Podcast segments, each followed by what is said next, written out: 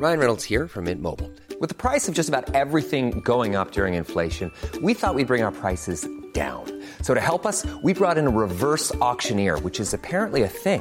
Mint Mobile unlimited premium wireless. Ready to get 30, 30, bit to get 30, bit to get 20, 20, 20, bit to get 20, 20, bit to get 15, 15, 15, 15 just 15 bucks a month. So, Give it a try at mintmobile.com slash switch.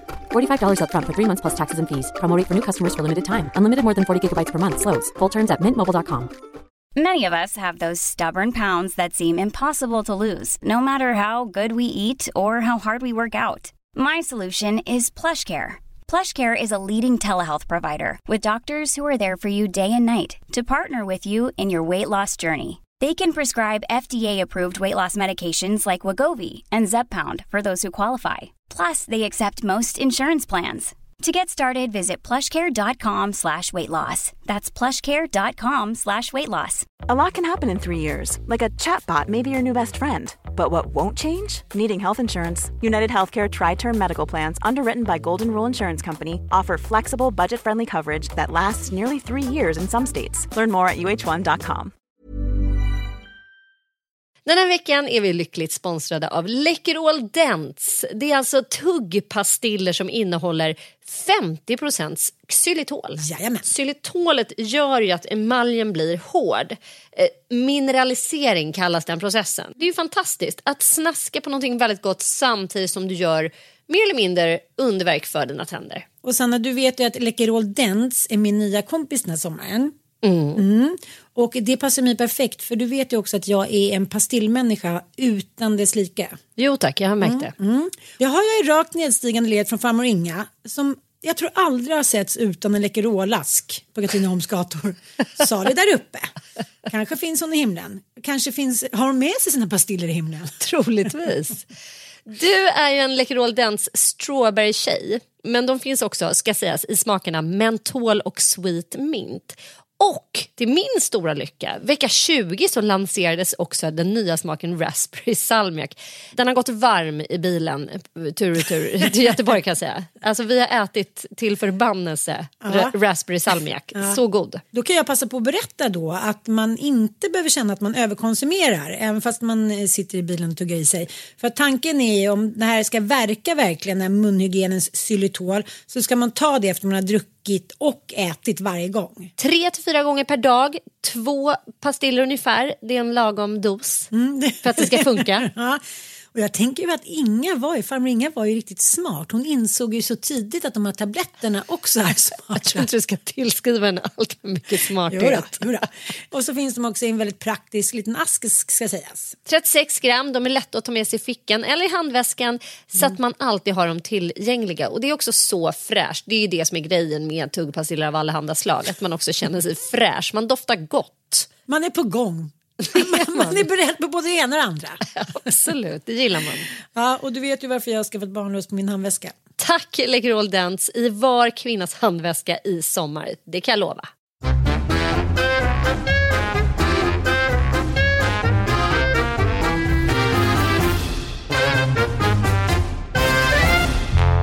Tillbaka till det skramliga ljudet. Nej, det, det, det behöver inte vara så farligt. Jag tror att bara man sitter stilla, jag är ju så spattig, jag är lite pundaraktig när jag sitter med telefonen. Jag liksom sitter som en tjackis och så här, ska titta Okay.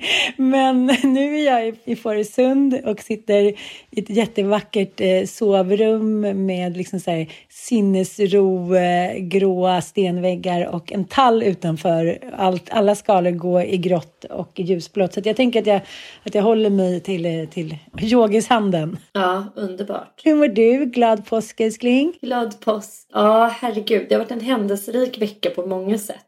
Både du och jag är ju i köpartagen. Ta i trä. Ta i trä. Vi kanske inte ska Ja. liksom outa våra galna bostadsaffärer. Men det händer grejer. Och Ja, det här händer är- grejer. Ja, det upptar Eh, You will join us. You will join the future. Vi ska snart liksom avtäcka våra hemligheter vad vi håller på med här. Men det här är ju extremt lustfyllt för både dig och mig. Det här med bostäder och eh, små hus och små gömställen och women caves. Kvinnoladan. Jag säger no more.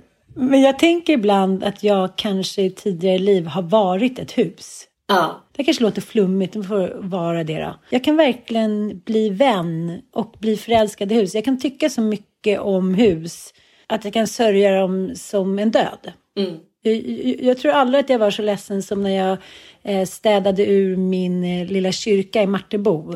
På det sättet som jag skrek, ryade och grät då har jag liksom, ja, jag kan, den enda gången är vi på ma mammas begravning liksom. När jag liksom hade det där äh, grekiskt ortodoxa skrikegråten liksom. Att säga, det är oåterkalligt, någonting som jag älskar. Jag kommer aldrig få tillbaka. Det finns ingenting jag kan göra. Hur mycket jag än försökte så är det oåterkalleligt. Och då är det enda som hjälper är att liksom köra en grekisk klagosång rätt ut. Och det, det skrämmer ju människor. Det är inte svenskt. Det, eh, det är läskigt. Människor blir rädda. De vet inte vad de ska göra av sina egna känslor. Man, man kan väcka känslor hos, eh, hos eh, kalla svenskar genom att visa för mycket känslor. Men eh, det, det, är något, det finns inte ett hus som jag inte har tänkt så här, nu måste jag knacka på och kolla om det där är till salu.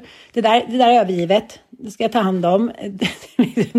ja, det är någonting. När får vi läsa boken Jag minns alla mina hus och de brukade ta på och jag brukade ta på dem kanske. Det, det, det kommer, det kommer. Ja, nej, men det är mycket tycker jag. Och oftast går ju eh, såna här lite omvälvande eh, saker hand i hand med relationer, utflugna barn, mm, ja, relationsproblem, föräldrar som eh, dör eller gamla eller mår dåligt. Det är ofta som att kriser kräver någon form av liksom token av trygghet. men Man behöver någonting litet att hålla i, om än så litet liksom. Mitt ex, alltså Willes pappa Clarence Grafford, psykiatriker och psykoanalytiker, har skrivit en bok som heter Platser för vårt liv. Jag tror att jag har hänvisat till den någon gång tidigare här i podden men jag tycker den är så fantastisk för han, han skriver liksom om platsens betydelse att det är inte bara men, mellanmänskliga relationer som har betydelse för, för vår psykiska hälsa och för vår upplevelse på något sätt av livet utan det finns eh, alltså platser och fysiska platser och hus eh, mm. är ju jätteviktiga. Och det, han har en sån tankelek där, där man ska föreställa sig själv som spöke eller att liksom, eh, den efterlevande själen eh, skulle få sväva någonstans. Och var skulle den, den då sväva? Och då då får man ju fram en väldigt betydelserik plats för den när man leker den leken på något sätt. Och för mig är det så glasklart. Jag vet exakt var den ska sväva någonstans. Och, och det är uppe i min mormors gamla gård som jag varken äger eller har någonting att göra med längre. Men liksom platsen finns för, för evigt inprintad i mig. Och den handlar ju mer än, mer än om själva den fysiska, så att säga, geografiska platsen. Utan det handlar ju om mm allt som hände på den där platsen. Det är mina förmödrar och det är liksom all den kärlek som visades mig där eh, när jag var barn. Mm. Och eh, det säger också så mycket om att den tiden formar oss eh, mycket mer än vad vi vill tro ibland. Mm. Men sen finns det ju andra fysiska platser som jag också är så här, nej fan mig om det inte skulle ta sväva en liten del av anden där. Till exempel Marrakesh som jag inte har egentligen någon koppling till kärlek. Du vet, det, är så här, det är inte där, där jag har varit och haft eh, heureka-upplevelser med mina älskare eller liksom Nej. mina barn är inte representativa för den där platsen. Alltså den där jävla platsen, jag, jag måste ta dig dit för du har ju aldrig varit där. Men jag fyller snart år. Det gör du. Jag fattar inte, inte att inte vi har varit Nej, där. Liksom jag tänker att det är där vi har varit typ tio gånger ja. och suttit där under cederträdet. Men där har vi bara varit i fantasin. Jag vet. Och eh, ja, det är lustigt. Men jag, jag, tycker det är fint som han skriver så här, eh, Crafoord. Jag läser lite för jag tycker det här är mm. väldigt, väldigt intressant. Och eh, Människans psykologiska utveckling beskrivs i den här boken ur ett nytt användarperspektiv. Framställningen tar sin utgångspunkt i det faktum att vi har en plats inom oss för våra erfarenheter och för våra relationer till människor omkring oss. Här och var finner vi yttre platser som står i en speciell förbindelse med vårt inre. Det tycker jag är väldigt eh, intressant och han menar också att eh, till en början en plats där föräldrarnas tankar och sen fysisk plats i moderlivet. Därifrån en plats i ett hem och en familj och så småningom en plats i förskola och skola. Om det går bra för oss får vi en arbetsplats och finner platser för lek och fritid, för kultur och religion. Slutligen bärs vi till platsen vid livets slut, gravplatsen. Mm. Och eh, han menar att de här grundläggande tidiga upplevelserna förvaras i våra omedvetna fantasier. De bestämmer mer än vad vi tror när vi är inne i våra hem och hur vi drömmer om platser att resa till, hur konstnärer och arkitekter gestaltar sina verk. Religion och gravskikt tar också form i bilderna av vårt inre. Och det här tycker jag är så himla bra, för det här tycker jag har jag tänkt på så himla mycket han riktar kritik då mot samhällsplanering som har allt för liten hänsyn till psykologiska lärdomar och istället styrs av kortsiktiga ekonomiska överväganden. Mm. Och jag och Ossen har pratat om det här så himla mycket. Vi åkte ju några dagar före med småfjärtarna och eh, just det där att våran själ trivs liksom inte. Initialt tänker så här, gud, det här är så bra för oss. Det är så här asketiskt, det är inte så mycket grejer. Vi kan liksom, våra själar kan känna ro och sen går liksom någon dag så är det så här, okej, eh, vi måste, måste ställa in en liten blomma, vi måste köpa någonting som är färggrant, lite fjädrar. Vi, vi, liksom, vi har så svårt med nybygge. Jag bodde ju i ett 60-talshus en gång, eller vadå mm. en gång, med eh, Nanook och småkillarna ett tag. Och jag jag mådde så dåligt varje gång jag gick in genom där. Dels hade de renoverat sönder den, annars tror jag att jag skulle kunna tycka om det. Men de hade tagit själen ur någonting som redan från början var tänkt att vara liksom lätt och enkelt så här, för familjen. Jag, jag, tror att det är det som skaver i mig. Att så här, allting behöver inte vara lätt och enkelt. Utan eh, det får vara lite knorvligt och det får vara lite sneda trappor. Och det, det ska krävas lite av ett hus, precis som det gör av människor att älska. Man får liksom stå ut med deras tillkortakommanden och för finna vägar runt. Och det är därför jag tror att jag har så svårt att inte bo i hus med en själ där folk har bott innan. Jag vet inte hur jag ska orientera mig. Jag känner mig liksom själlös. Ja, men jag tänker också så här att arkitekt var ju ett yrke förbehållet män. Mm, mm. Eh, och det tycker jag är så talande för just de här 60-talshusen. Att så här, de har ju väldigt rena, enkla linjer och det är funktionalism på något sätt. Och någon typ av så modernistisk känsla.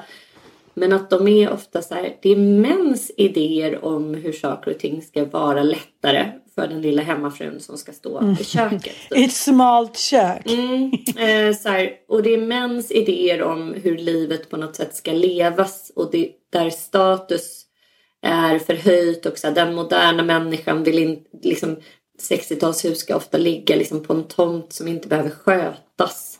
Man ska inte behöva ägna liksom den här omgivande marken något utan det ska vara estetiskt och vackert och det ska vara raka linjer och sen ska allt det här som traditionellt sett har varit förknippat med kvinnor, typ handarbeten, mjuka värden, så här, ullplädar och eh, kuddar och piff och mys. Det ska typ bort därifrån. Mm. Har du tänkt på det?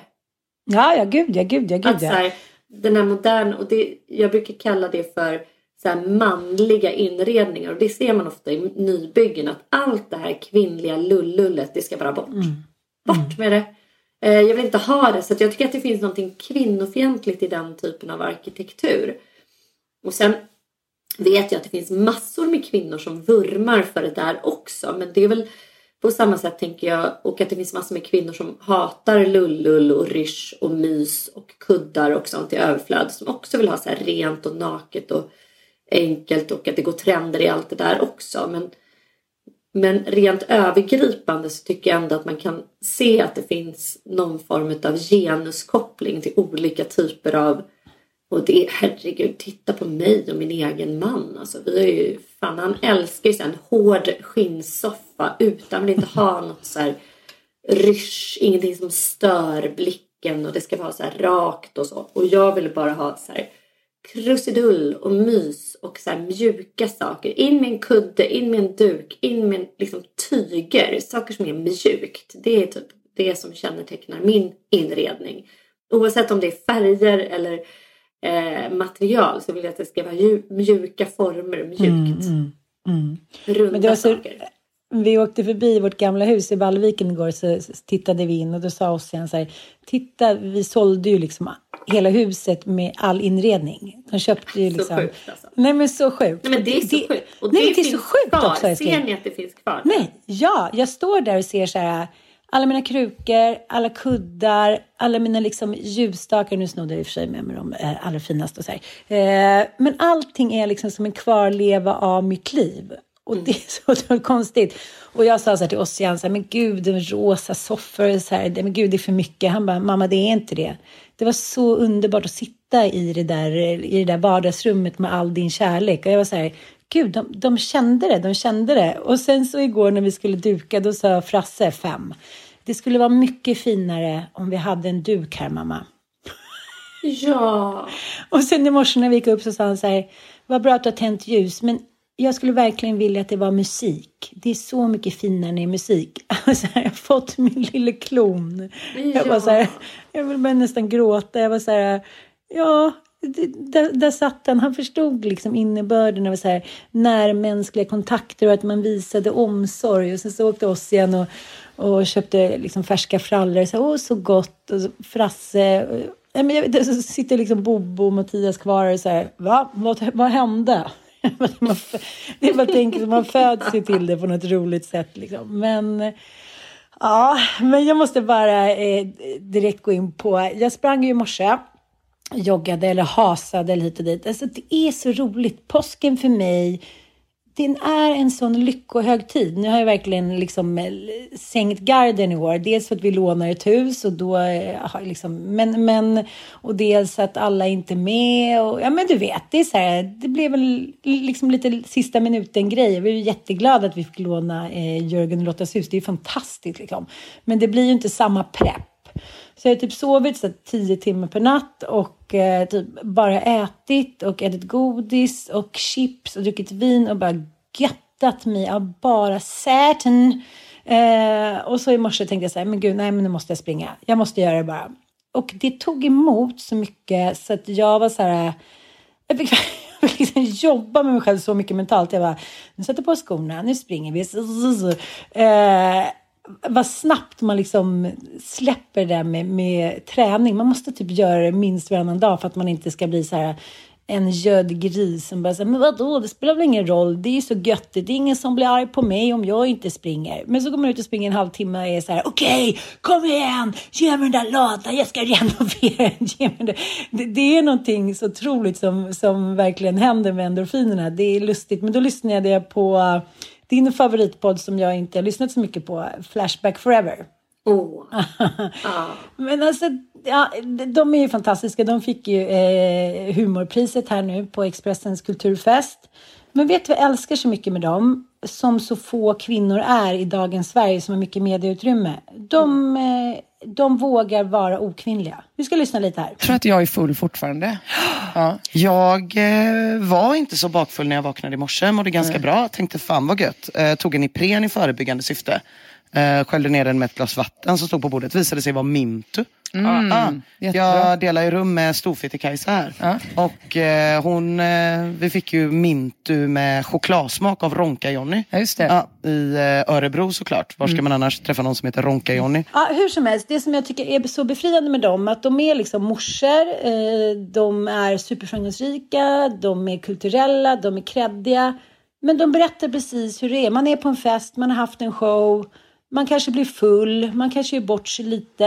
Eh, man kommer hem på natten och sladdar runt och tror att man här, dricker någon drink, men det var någon mint och ute, liksom, ut, utgeggat i vatten och så här. De, de berättar bara som det är. Och då kände jag så här, det där skulle ju du och jag också kunna vara på en fest och bli lite fulla och så här, oj, vad drack vi nu då? Nej, men nu ska vi äta glass eller hamburgare. Men som något sätt fortfarande i det här liksom mediala fin-Sverige så ska vi som syns och hörs lite ändå vara perfekta kvinnor. Och det är så jävla skönt att de spräcker hål på den bubblan. Då kommer jag att tänka på så här, hur jag själv ändå kan spela ett spel. Jag skulle nog ha väldigt svårt att sitta och berätta om så här, ah, jag tror jag är fortfarande full alltså. Och så här, bla, bla, bla. Men vadå? vadå? Låt en kvinna festa. De har inga barn med sig, de är ute på turné varför har det blivit en sån perfektionistisk liksom, stämning i det mediala? Jag, jag kände det. Kan inte du känna av det? Att man, så här, Jo, man jo, spelar jo. med det där spelet hela tiden. Att man är Ja. så här, jag är perfekt mor, jag är perfekt påskkvinna, jag är perfekt eh, knullerska, jag är perfekta kläder. Ja, och så ska det vara så här, eh, floskler apropå det här civilisationsledan liksom, som vi pratade om. Och det är väl det Ja. jag kan känna att det har gått så här lite grann rundgång i. Låt oss kalla dem influencers. Alltså vi, eh, vi är ju också influencers. Ja. För vi har ju också betalda samarbeten både i podd och på våra Instagram och sådär. Så, men jag tror att det handlar väldigt mycket om att, så här, att man har på något sätt kommit fram till under några år i branschen vad som funkar bäst rent kommersiellt. Alltså jag bygger, Blondinbella är ju ett superbra exempel på det. Och hon menar ju i stort sett i sin självbiografi och i intervjuer och i värvet och sådär när man får en liten glimt av vem hon egentligen är. Att eh, Blondinbella som varandes influencer är ju väldigt långt ifrån vem hon är. Och där försöker hon som Blondinbella hålla sig så väl hon kan med kapitalet på något sätt. Att det ska vara mysigt, det ska vara kvinnligt eh, så att hon kan få alla de här placeringarna, alltså marknadsplaceringarna i, med sitt varumärke och tjäna så mycket pengar som möjligt. Och det, det har jag den fullaste respekt för. Men jag tänker att man som konsument och som när man nu eh, följer massa influencers och massor med olika, att man säger det här har vi pratat om förut också i podden att fy fan vad jag har mått bra när jag liksom bara tar bort vissa och så har jag kvar andra och sen adderar jag typ så här, jag följer nu massa konstnärer. Mm-hmm. Och jag, Siri Karlén som är en stor favorit hos mig, hon gör helt fantastiska pasteller och hon ställer ut nu på, och hon har gjort massa mönster för Svenskt Tenn och sådär. Hon gör så vackra bilder, jag, jag älskar hennes konst liksom. Hon ställde ut på Gotland faktiskt, där på södra Gotland där de har en jättevacker konsthall som heter Körsbärsgården i somras med så här skulpturer. Ja, hur som helst. Eh, sen är Evelina Kron tror jag heter, en kompis till henne som också gör mycket mönster för Svenskt Tenn och så här. Men bara liksom andra typer av röster och bilder än de här influencersarna. Ja. Och det mår man ju så bra av. Men jag fattar precis vad du menar för att eh, om man tänker sig Flashback Forever, liksom, de har ju de kanske har då mer riktat in sig på att vara humor och att skapa samarbeten kring sin humor. Lite grann som Alex och Sigge, så de behöver liksom inte vara så tillrättalagda utan eh, väljer man humorgenren eh, så att säga det är då man kan vara så lite okvinnlig och bara så här, det är som Ellen Bergström som typ klarar av konsten att vara både och. Ja, jag fattar, jag fattar, jag fattar. Men, Alltså men det, jag bara... Ja, men förstår lite vad jag vill komma? Att så här, det beror så jävla mycket på vad man väljer för genre och så måste man dra den genren till sin spets och liksom här, som, som Hasse Aro sa till mig en gång i tiden när han hade fått något jävla karriärsråd av någon amerikansk coach när han var lite vilse och ville göra andra saker än att hålla på med Efterlyst. Och han var så här, karriärscoachen bara nej, nej, nej. Don't go Stick to crime, stick to crime. Och det var så här, han bara, jaha, nej men om, om, du håller på med crime hela ditt liv, eh, då ska du göra det. Det är, det, det är där du kan bli bäst. Man ska inte hålla på att vara för bred, för det blir förvirrande för människor. Och det är astråkigt om man är sugen på att göra någonting helt annat. Men vill man tjäna pengar, då ska man liksom stick where you belong, typ. Jo, men jag kände mig bara så här, du, jag, jag, när jag lyssnade på den här podden så kände jag så här, gud, nej, nu får du liksom försöka hitta tillbaka till din liksom, humorsida lite mer. Jag tycker jag har haft liksom svårt att hitta den på Instagram för att just det här att när jag har lagt ut någon humorgrej någon gång som när jag poppade någon champagneflaska, då direkt ringer någon och säger hej, det är från XX. Jag tycker inte du ska dricka, när du, har, du ska inte dricka och ha vin typ i, på din Instagram-feed när, du, när ett barn är med. Man bara säger, det är så här storebror-serie överallt. Känner inte du lite så? Jo. Och jag, och jag tänker också min, eh, min kompis Fi, helt enkelt Fi, som bara så här hela tiden stängs ner för att hon tycker till eller tycker till om liksom våldtäktsmän eller pedofiler bla bla bla. Hon bara tycker till om saker som redan står i media. Mm. Och bara you go down girl. Det är liksom för mycket för, för liksom Instagram att hon är snygg, smart och tycker till. Mm. Så att jag bara känner så här, nej, nu ska jag sluta vara eh, tillrättalagd och eh, lite mesig. Jag tänker nu vara rolig och eh, man behöver inte vara buskis för det. Men det känns lite som i dagens media Sverige så måste man välja antingen eller. Så här, Men tror du inte också, vet du, jag, när jag lyssnar på Flashbacks Forever och det var ju det som var härligt med Della Q också. Att det är liksom, de är svaret på eh, generationen över sig. Det vill säga medan vi födda i slutet av 70-talet under 80-talet och det är vi som är så här, den här hemmafru eh, generationen. Det är Sofia Woods, det är Elsa Billgren. Det är liksom, man ska vara perfekt, man ska gifta sig tidigt, man ska få barn, man ska inte dricka champagne och vara crazy. Eh, det ska liksom inte vara, förstår du? Det ska, allting ska vara så vackert och sinnligt och hemmafru och eh, vack, alltså så här, det kvinnliga ska ta plats liksom. Och så kommer de här som en reaktion där de typ så sitter och röker plötsligt. Alltså bara det att så sitta och röka för en influencer från Ja. vår generation är såhär, gud vad gör du? Ska du ha ihjäl dig själv? Men liksom, Precis. de här unga människorna de bara sitter och röker och liksom är så här, det är ingen som bryr sig om sånt trams. Nej, men, men jag tänker också, jag läste... De är en motreaktion helt enkelt från Ja, en motreaktion. tidigare liksom, som det Men- alltid men- blir. Jo, jag vet, men det är också så här, det är så hårfint hur länge så här, när motreaktionen är kommer få och när den är liksom rumsren. Det där kan ju Ja. skifta liksom på en liten sekund. Ta till exempel eh, Anna Björklund då, som var en av tre ja, liksom poddare i Della Q. Mm.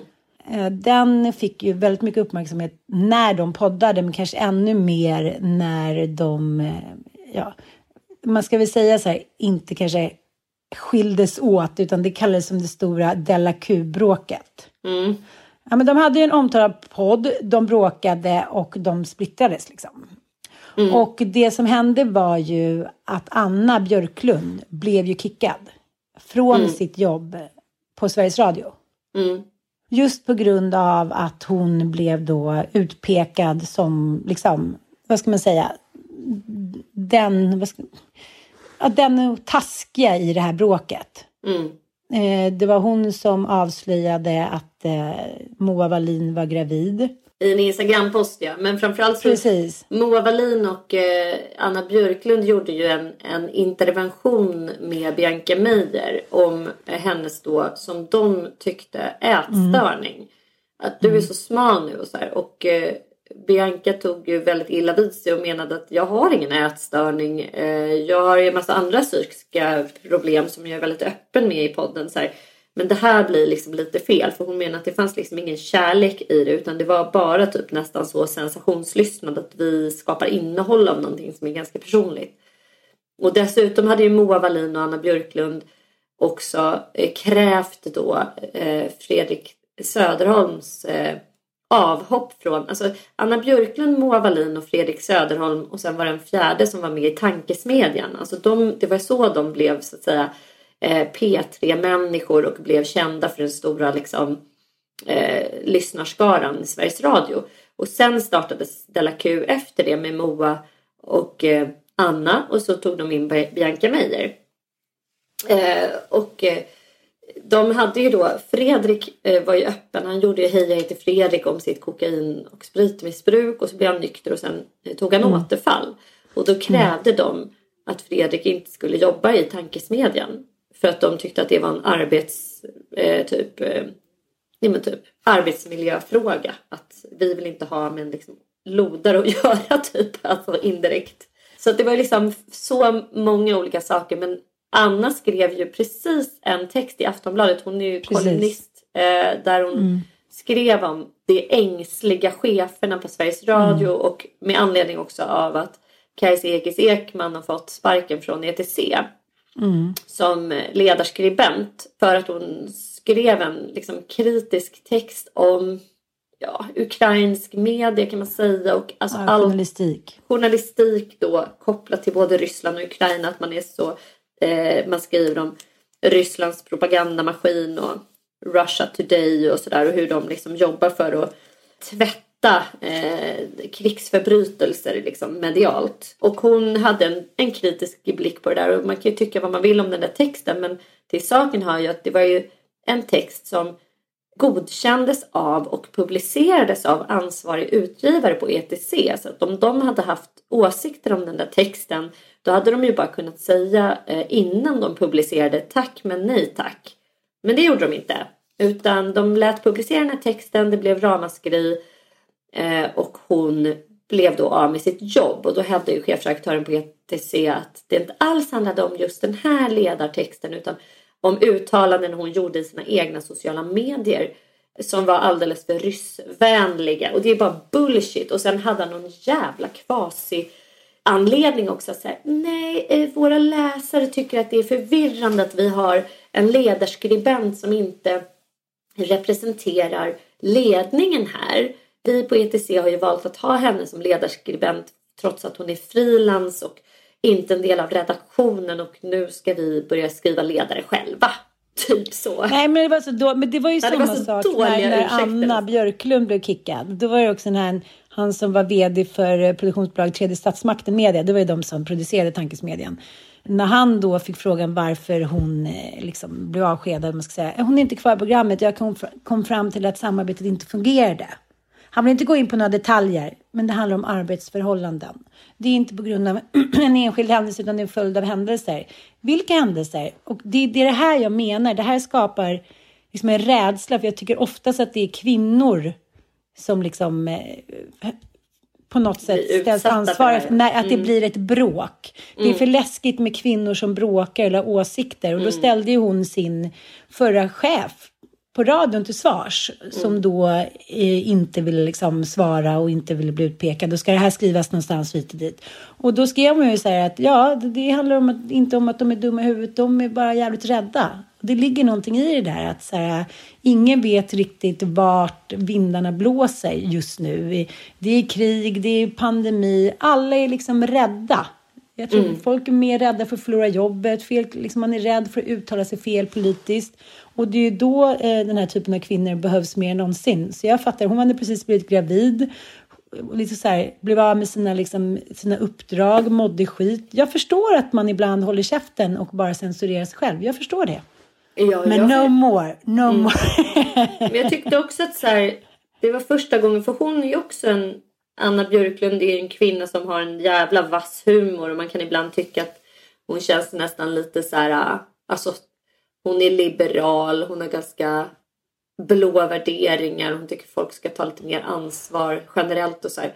Det är ganska uppfriskande tycker jag när någon har gått in i så här humorgenren och alltid ska liksom ha någon sarkasm bakom varenda uttalande. Men den här texten som hon skrev i Aftonbladet den vittnade om att hon faktiskt var mänsklig och sårbar. Att hon liksom fan var tvungen att gå till en mm. psykolog liksom för att försöka mm. förstå vad som hade hänt. Och att just så här, typ mobbing eller uteslutning från arbetsplatsen är så jävla vidrig. Och det är också någonting så här, eh, det säger mycket om vår eh, värld. Vi som har arbetat som frilansjournalister i alla år. Liksom att ha en fast anställning ja. gör ju en som journalist egentligen mycket friare. För du kan inte bli sparkad hur som helst.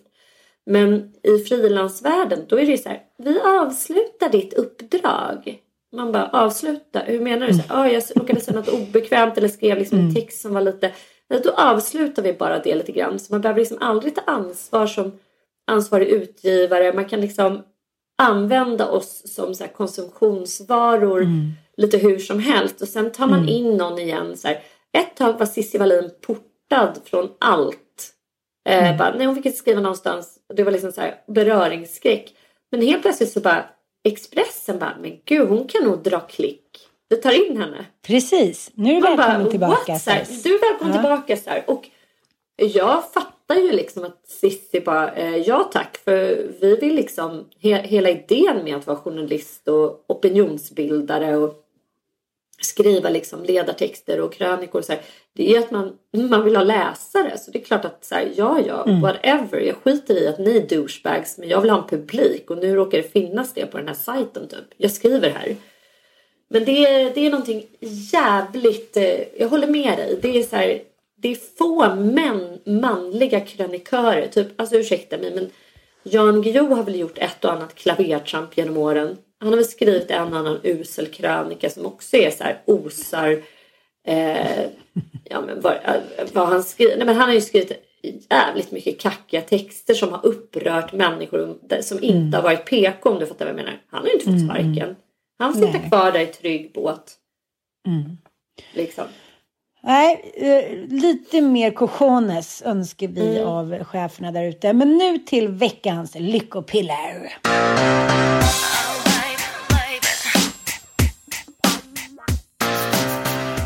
Okej, du hör vilken låt jag spelar för dig nu älskling. Ja, ja, och jag anar, jag anar var du ska komma nu. Det kändes nästan som, som eh, att jag blev på smällen när jag läste att Britney Spears blev på smällen. Jag blev så himla glad.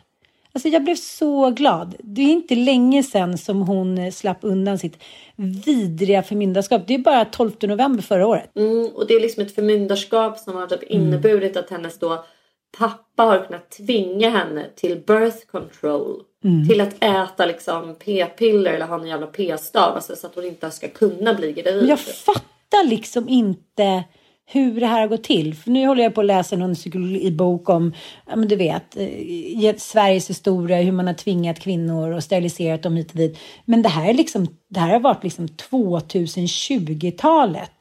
En liksom kapabel, känd kvinna som ansetts kunna jobba och dra in miljoner som man ska skatta för och till sin familj och hitan och ditan. Men de har tvingat henne att gå på birth control. Du vet, jag mår så illa när jag tänker på att jag, så här, jag vill bara kräkas. Hon är för psykiskt sjuk för att få ett barn men hon är uppenbarligen tillräckligt Precis. psykiskt frisk för att så här, mm. hosta shower på, i Las mm. Vegas. Mm. Du vet så här, eh, vilken, vilken jävla svenne som helst skulle typ bli psykiskt sjuk av att få ställa sig på en Vegas-scen ja, ja. och utföra den typen av show som hon gör. Alltså man skulle ju, jag lovar dig, sätt upp vem fan som helst där och bara nu ska du göra det här. Vi skulle ju, vara, vi skulle ju typ lida av posttraumatisk stress resten av livet. Hon säger då på sin Instagram att eh, hon gick ner i vikt lite inför sin semesterresa till Maui och sen så när hon var där så gick hon upp det igen. Och uh, I thought, geese, what happened to my stomach? And my husband said, no, you're food pregnant, silly. So I got a pregnancy test. And oh well, I'm having a baby. Nej, det känns uh, otroligt fantastiskt tycker jag. Och det gör det. Men samtidigt. trillar in, trillar in. Mm. Det enda som jag kan känna lite grann med eh, Brittan. Eh. Och jag tycker återigen att det ena behöver liksom inte utesluta det andra. För jag tycker inte att någon psykiskt sjuk människa ska ha en förmyndare som så att säga, har dem i bur och tjänar pengar på dem. Men eh, att hon har någon typ av psykiatrisk eh, diagnos, det torde vara eh, troligt och sant. Sen behöver inte hon outa vad det är. Men jag tänker ändå när jag läser hennes texter och ser hennes delningar på sociala medier att det är någonting som inte riktigt stämmer. Ja, jag menar? Ja. Mm, men jag och tror liksom så här, återigen det här, så här, bara för att hon har blivit av med sitt förmyndarskap så behöver inte det. Jag tycker inte vi behöver kräva att hon ska vara en fullt frisk människa som blir av med det. Alltså hon kan väl få ha sina eh, svagheter och sår ändå och få bete mm. sig annorlunda eller om vad det nu än är, är som eh, är annorlunda med Britney Spears men någonting är inte riktigt eh, och det är befriande tycker jag. Jag tycker att det är mm. underbart att hon inte är, har liksom en professionell fotograf som tar bilder men när hon lägger upp så här konstiga kattungar och liksom fjärilar Förlåt. Men, men Förlåt mycket mig, danser liksom, någon, också. Mycket danser mm. som är lite så här, man bara, det här skulle inte ens min fyraåring göra typ. Alltså, det är någonting som är väldigt skört över henne. Jag fattar, men jag tänker också, jag läste om så här kvinnliga psykopater och eh, det är spännande så här, men man vill ju se om man själv har några nej, nej, men jag tycker inte så här. Nej, men det är så intressant för kvinnliga psykopater är ju oftast liksom supersociala, så här, men gulliga, har mycket bra relationer hit och dit. Men så var det en grej som jag tyckte var så intressant och det var så här, de isolerar sina nära och kära från socialt umgänge. Så ja. Du måste vara hemma med mig, jag mår så dåligt. Typ. Så här, nej, du måste finnas Du kan inte åka iväg från mig för då kommer jag må så dåligt. Alltså att man kör mm det yttre hotet. Och jag tänker här, som det har vi pratat om innan, att isolering gör ju att man blir ganska kokobello ganska fort. Liksom. Men jag tänker så här, hon har ju varit isolerad i många år, nästan som instängd Askungen Ja, i sitt eget ja. hus. Liksom. Och jag tänker att man liksom inte kan spegla sig mot någon annan än de som är ens förövare kan man ju säga. Både de som har försvarat henne har ju tjänat cash på henne.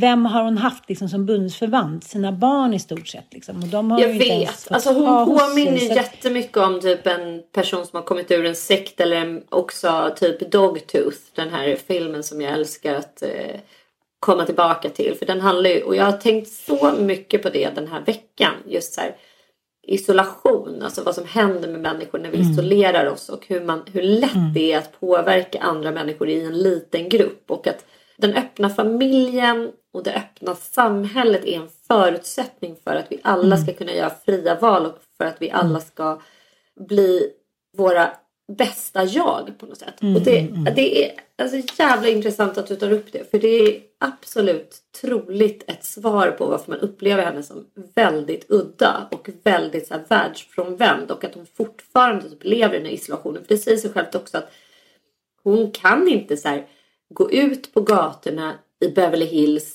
och bara hej nu är jag eh, fri från mitt förmyndarskap. Jag skulle vilja bara typ eh, chilla lite här. Utan hon är ju också isolerad av sitt kändisskap. Det är liksom, Hon har varit så här dubbelisolerad. Dels av sin farsa som har så här, ramat in henne i typ en bur och sen bara den position hon har i världen. Att hon typ i stort sett inte kan vara fri någonstans. Alla vet vem hon är i hela världen. Alltså det, det måste vara så klaustrofobiskt. tänker jag. Ja, och det tycker jag är roligt ibland när folk ställer frågan till mig. Så här, men gud, tycker inte det är jobbigt när folk kommer fram och så här. Jag bara, ja, nu ska vi kanske inte så här, nu kanske vi ska sätta det i proportion till vad som är jobbigt för, för en människa. Liksom. För mig, jag tycker bara att det är kul när människor kommer fram eller säger något gulligt eller när man är ute på krogen. Jag har verkligen inga problem. Det är typ en gång i mitt liv som jag känt så här, man har varit någon fet bitter kris eller någonting så bara, hej, haha, man säger okej, skulle jag bara kunna få vara lite själv. Det, det kan jag förstå. Men, men mitt ex tyckte att det var vedervärdigt. Särskilt efter liksom den största buzzen, efter det så här, den oväntade succén Södern och Bie där vi båda var med. Som var liksom åtta delar om vårt liv. Vilket inte var planerat från början. Men, men det blev så populärt då med buttre pappan och flamboyante mamman och alla ungar och bebisar och galenskap. Liksom. Så det blev superpopulärt. Och då när man skulle åka till exempel på en sån här vingresa och barnen typ var gansanas i kön eller något sånt där. Då, vet, han tyckte det var så jobbigt så att eh, han, han bara gick och gömde sig. Och lite så var det när jag träffade Mattias också. Man åkte på någon resa och barnen var så stod och hoppade. Jag såg på honom hur mycket han led. Liksom. Eh, hur jobbigt det är att andra människor ska bedöma en och värdera en. Och det är ju det som har hänt efter corona såklart. Att så här, människor har, många har tyckt att det varit skönt att liksom kunna stänga in sig utan att man ska liksom bli anklagad för att vara en jävla kuf som står utanför samhället. Och nu ska man tillbaka in i det där. Men jag tänker att man behöver inte tänka att allting handlar om att bli värderad och bedömd. Och det tror jag har gjort att jag har överlevt många gånger. Att det är så här, okej jag fattar att jag blir värderad och bedömd just nu. Och att det kanske inte ser superbra ut. Men vad ska jag göra liksom? Jag Men där har ju du, du kanske ändå faller in på lite psykopater. För att du har lite svårt att... Överlevnadspsykopat. Ja men typ att så här, du har också lite svårt att se att jag, jag, jag tror att typ merparten är som dina partners. Alltså de flesta vill inte, alltså de, man tycker att det är skitjobbigt att bli bedömd och att vara hela tiden här, i andra människors blickfång. Men du är ju snarare und, alltså ett eh, undantag från den regeln tror jag. Jag fattar, fast nu inser jag då att jag ändå inte är det. För nu då när det kanske är lite lugnare och ja, men jag har lite så här, man har bättre koll på sitt liv och man kanske så här, vet var man är på väg och hit och ditan. Det, det vittnar ju min Instagram om, eller hur jag beter mig liksom, i officiella sammanhang. Och nu tycker jag också att det är skitjobbigt om liksom, barnen beter sig illa och blir supersur. Men jag, jag kanske håller en röd tråd att det inte går så långt. Är du med mig? Ja, jag fattar. Jag tänker att det kanske har varit liksom då en så här narcissistisk eh, slash psykopatisk överlevnadsstrategi också. Att man är så här, det man inte låtsas om finns inte. Ja, verkligen. För så kan jag tänka, när man tar in det där vad folk tycker och hitan och ditan, nej, men då ramlar man ju ihop liksom. Ja, men jag, för, ja, ja. ja. Men jag är, li, alltså, jag är lite likadan som du. Jag får ju ofta så frågor. bara, med Hur samma. är det med... Nej, men, hur är det? Oh, det måste vara skitjobbigt. Bara, nej, jag tycker inte det är ett dugg jobbigt. Men det är också för att jag aldrig har på något sätt levt ett annat liv. Så jag har bara valt att säga... Jag, alltså jag menar, min pappa var ju väldigt känd när jag var liten. Så det har jag liksom aldrig jag har aldrig tänkt på att så här, åh, nu, det är massa blickar här och folk som kommer fram och vill hålla på, ha autografer och ta bilder och sådär. Jag bara ser bortanför det. Alltså jag tar inte ens in det. Men jag vet ju att eh, vissa gör det. Alltså jag, eh, min brorsa tyckte det var skitjobbigt. Alltså, oh gud vad jobbigt. Så här, jag, vill inte, oh, jag vill inte att någon ska titta på mig. Det beror liksom helt på vad man har för läggning och vilka överlevnadsstrategier man förmår att lägga fram. Liksom. Och hur man har valt att angripa världen. Och det, det där är extremt individuellt. Vissa är mer hudlösa, så är det ju bara. Jag tror att Britney Spears egentligen är en jävligt hudlös människa. Alltså. Det är därför hon är så en extraordinärt bra konstnär. Om man är hudlös så när man väl då ställer sig på en scen eh, och bara ger allt på något sätt. Det är då det glimmar till lite extra liksom. Men det gör ju ofta eh, den typen av personer sköra. Liksom i verkligheten. Att man bara inte orkar med människor. Att de är kanske högkänsliga eller sådär. Säkert individuellt det också förstås. Alls, alla som är så. Men, ja men det är i alla fall underbart att hon ska få ett barn. Hur hon än mår psykiskt. Jag tycker också det är så här. Alltså, det var en av mina spaningar till den här podden. Så här, vad man kräver av ett föräldraskap. Vad man kräver av föräldrar. Jag satt och läste en text angående en tenta som vi håller på med. Om så här, förs- personer som har lättare förståndshandikapp som själva får barn. Mm, jag läste också den. Ja, och det, jag bara tänkte så här. Jag blev så här, vet du, jag blev så glad när jag läste den där texten. För att dels att vi lever i ett land där det är så här, ja, eh, alltså på 40-talet så steriliserade man människor som hade enklare förståndshandikapp. Och det var fullständigt otänkbart att de skulle få reproducera sig och få barn. Men den här studien då som gjordes och den här lilla skriften som vi fick ta del av visar ju liksom att de barn som föds eh, i sådana familjer, om de får tillräckligt stöd från socialtjänst och, och andra instanser liksom, så kan de här barnen ha jättebra liv. Liksom. För kärlek lider ingen brist på. Nej. Utan det är så struktur och det praktiska och att, att de här personer med enklare förståndshandikapp kanske inte har samma ekonomiska förutsättningar. Och så där. Men får de bara hjälp och stöd i sitt föräldraskap så, så, så går det alldeles utmärkt att ha ett barn. Och det tycker jag också är så här, fan vad jag hör sådana sjuka sägningar tycker jag lite så här, lite till mans. Att folk Ja, vräker ur sig. Så här, de där borde inte ha barn. Och, ja, liksom så här, och det, det är helt legio att säga det. Vad om hon för person. typ av morsa liksom? Ja, vad fan är hon för typ av morsa? Och hur kunde hon skaffa barn? Och, ja, liksom att man borde typ ta och skärpa så att det så ställs oerhörda krav på föräldraskap idag. Men sen har man typ, alltså så här, det där är också beroende så jävla mycket av vilken tid man lever i. På 50-talet var det så otänkbart att låta ett barn gå till dagis. Då var det ett uselt föräldraskap. Men idag är man typ usel om man inte låter barnet gå på en förskola. Mm, det där svänger ju så otroligt Det mycket. och jag svänger så tänker så här, mycket. Vad är bra och vad är dåligt föräldraskap? Ja. Ja, Och bara för 20 år 20-talet sedan du typ, då skulle du aga upp dina ungar. Det var bra typ. Du skulle Mm. låta dem ligga i en spjälsing och skrika. Det var så här, mm, det var danande. Ja. Det var liksom Skäm inte bort dem. stärkande. Skäm inte bort dem. Håll Mm. inte på att ge dem kramar alldeles för mycket. I Bibeln står det ju typ att det är så här, där, där proklamerar man ju både aga och eh, eh, att man ska vara lite e- lagom elak mot sina barn. Jag kommer jag bara läste någon bibeltext bara, men gud det här är så bisarrt. Och vi sitter och så här ondgör oss över Koranen. Så här, eh, gå in och läs Gamla Testamentet.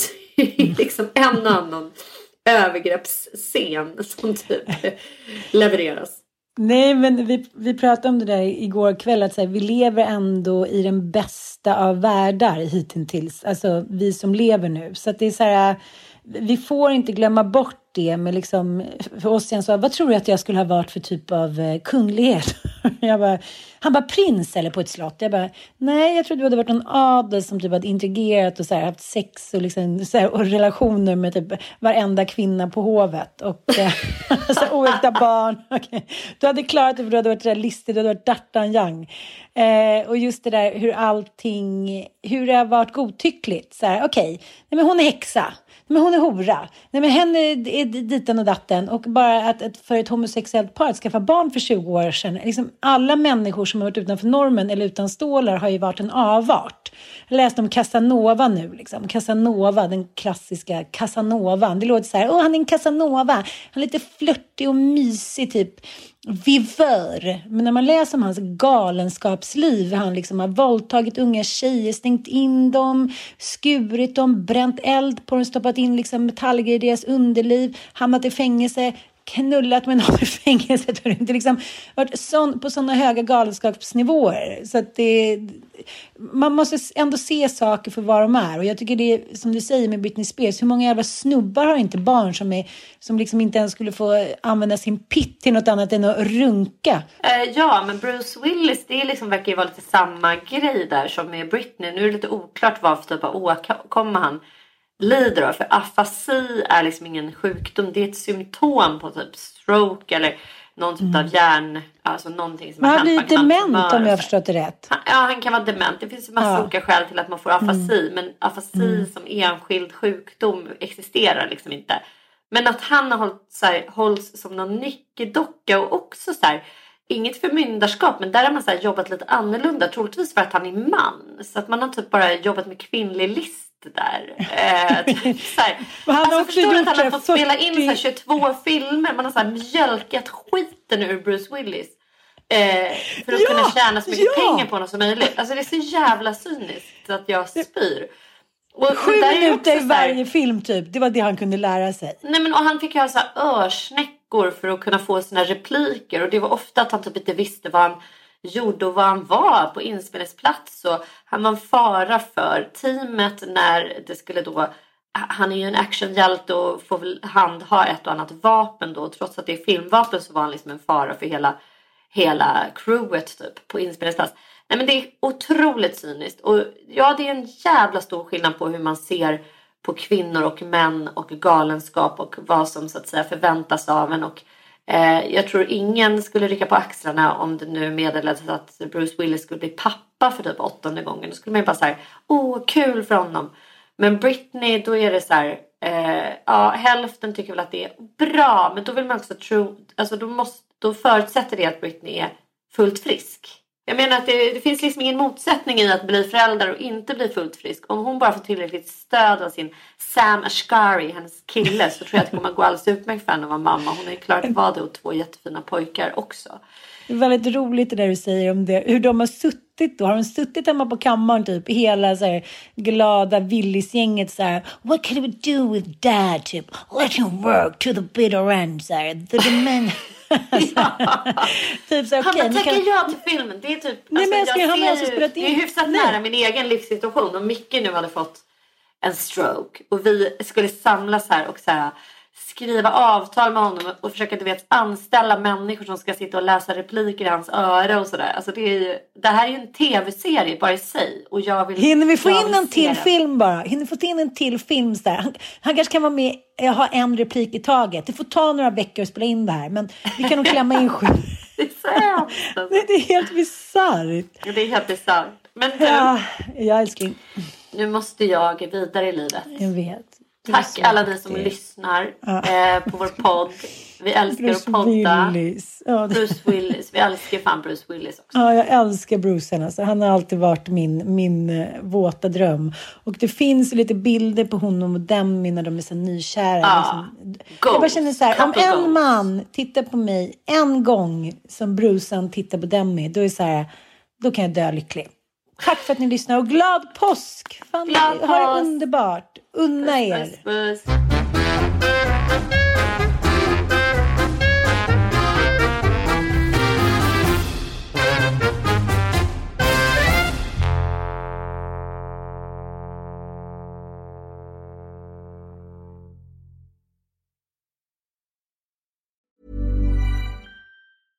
Hi, this is Kristen. And this is Jen from My Mom So Hard. And we're here to talk about By Heart. Do you remember when you were nursing and you were like, I want to give the best thing I can to my baby? Well, we've got that for you. It's called By Heart, and it is a infant nutrition company built from the ground up to deliver real innovation on behalf of babies and parents. Curious about By Heart? Redeem your welcome offer at byheart.com slash podcast with code MOMS20 for a limited time. Additional terms and conditions apply. Tell them My Mom So Hard sent you.